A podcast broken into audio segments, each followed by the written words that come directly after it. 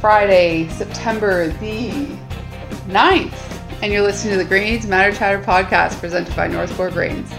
I'm your host, Dolores Foster. I'm joined by my co host, Mr. Jeffrey Guy. Good morning, good afternoon, good evening to everybody. And we're also joined by the illustrious Dwight Foster. The big kahuna himself. Da-da-da-da. Hello, everybody. It's been a great week. Nice to nice to be with you this Friday afternoon. It you has- think last week I had to do this all by my lonely? Now this week I got the uh, the illustrious Foster pair in here to help me oh, to lead me. You did sound lonely last week, Jeff. I gotta say, the poor pussycat. well, we all got to put our time in since it was a short week this week. That's right. That's right. Always a sh- we always get those short weeks on the farm, don't we? all right, markets. Markets for the week. What's what's old is new. What's new is old. We always talk about volatility. Corn was up ten dollars this week. Soybeans were flat. Spring wheat up sixteen dollars. Winter wheat up twenty five dollars. You know the previous weeks those were just about negative of that. But it's nice to see corn come up uh, ten dollars. Soybeans flat. It's nice to end the week on a positive note, isn't it? So are they are they building in the reports? Uh, what might be revealed on Monday with the USDA report, or what? Yeah, the Monday as the was the monthly WASDE report. Uh, corn, they're all the private analysts are looking at lower corn yields, two to three to four to five to six bushels less than what the USDA is at. But I think most of them are thinking the USDA is going to come down around two bushels per acre or so, or more or less. So is this potentially a very uh, um, uh, could be a big market mover report, or or what do you think, Jeffrey? Either way, the USDA does um, a small, lesser adjustment of say a bushel or less. That would uh, drive prices lower. And but if they all of a sudden they came out where say like the Pro Farmer Tour was a few weeks ago, they were like six bushels lower. If they did a cut like that, prices would skyrocket. So the USDA is holding the cards. So that's Monday at noon. I don't know. What do you think, Dwight? Will it be up or down? Up.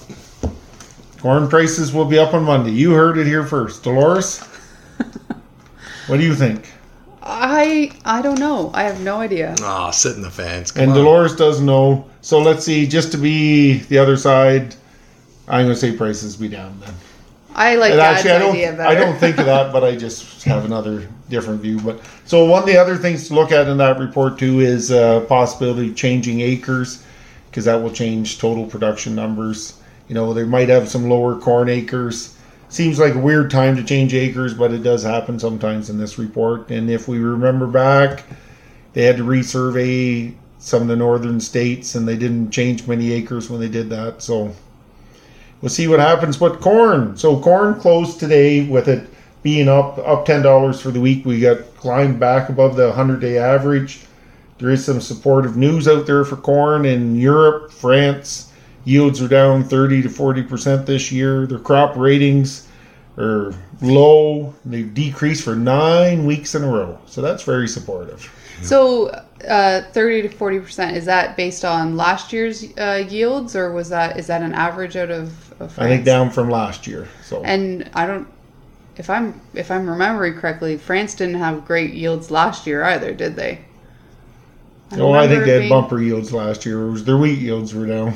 Oh, it was their wheat yields. There we go. I actually all I read was that they were down from last year.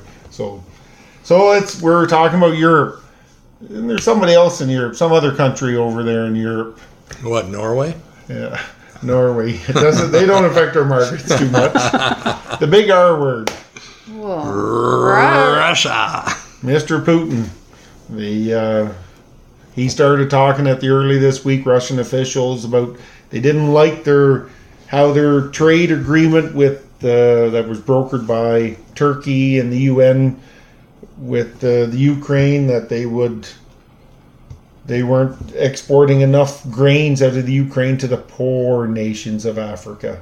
There's only like two boatloads out of I think it's 2.3 million tons now out of the Ukraine in this agreement. Only two vessels went to Somalia or something like this. Uh, So what do you what do you think is going to happen? Do you think Putin's going to start bombing the ships, or oh, I'm telling you, what, what would that do to the markets, Jeff? well, it's the markets have been playing with how much is going to come out of Ukraine forever, and it's it hasn't made much sense a lot of times what the market's done with this. So this agreement was for 120 days. It was signed back in July. Uh, who knows if if he'll honor the rest of the agreement or extend it, or he might just say no, we're not honoring it now because their complaint is that the Russia is not uh, letting, or no, the Western world isn't accepting enough of Russia's exports, oh, being their grains and their Yeah. their fertilizer. Now, saying about Russia, read today that they're projecting their wheat crop at 97 million tons, which was up from the USDA last reported that estimated that at 89 million tons. So we've been saying Russia's got a big crop. Now even Russia is telling us they have a big crop. Yeah. So that's a negative for for wheat prices going forward. Lots of you know when we talked this week, Dolores talked to Jim Perks. Uh, it doesn't day. matter how big the Russian crop is if if the Western world is not willing to buy their product.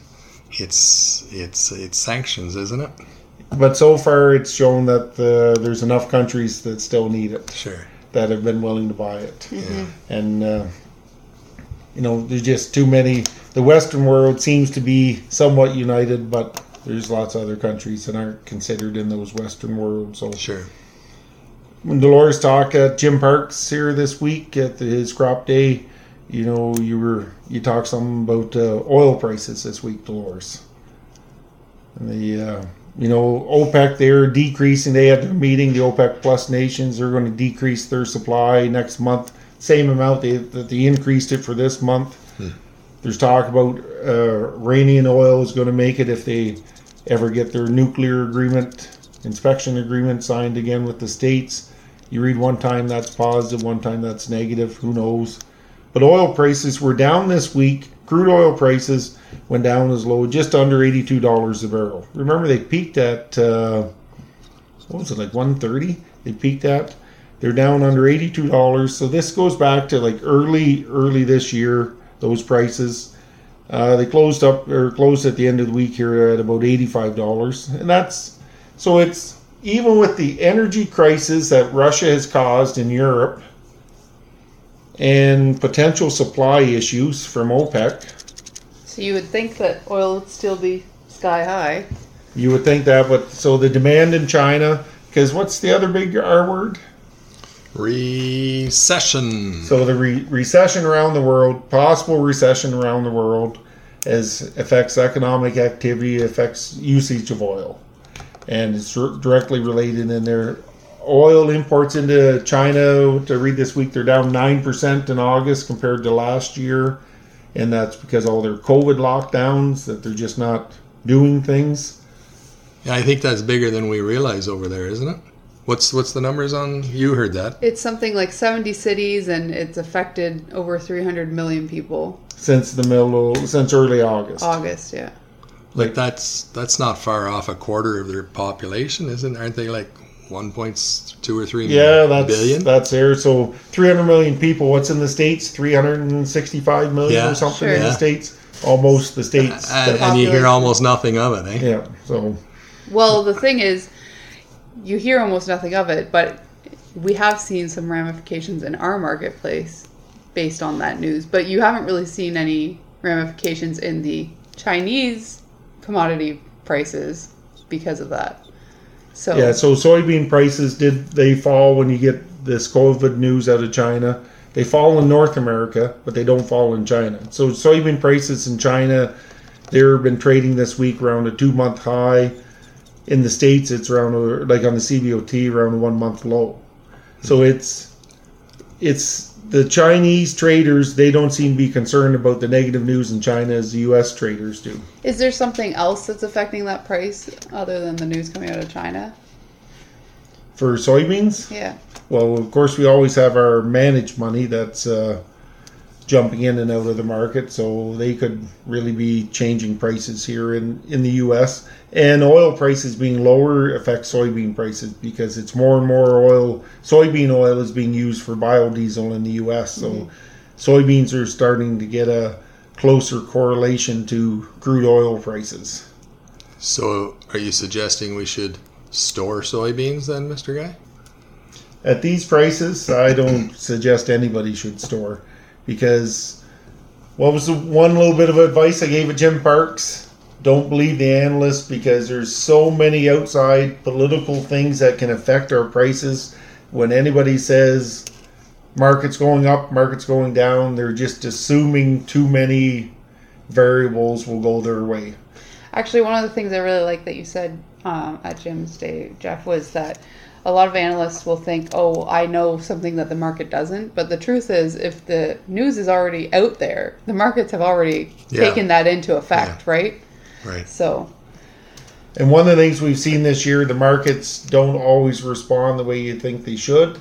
We'll get some negative news out of, say, the Ukraine, and you think that should support prices, but then all of a sudden prices go, like the the nuclear. They're bombing. Russia's bombing around that nuclear plant in the Ukraine. yeah. That should be supporting prices because of the possible catastrophe they could have in the Ukraine, which could affect how much land and how much exports, everything else Yeah.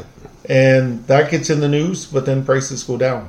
It's like so you you can't count on things going the way you think they should.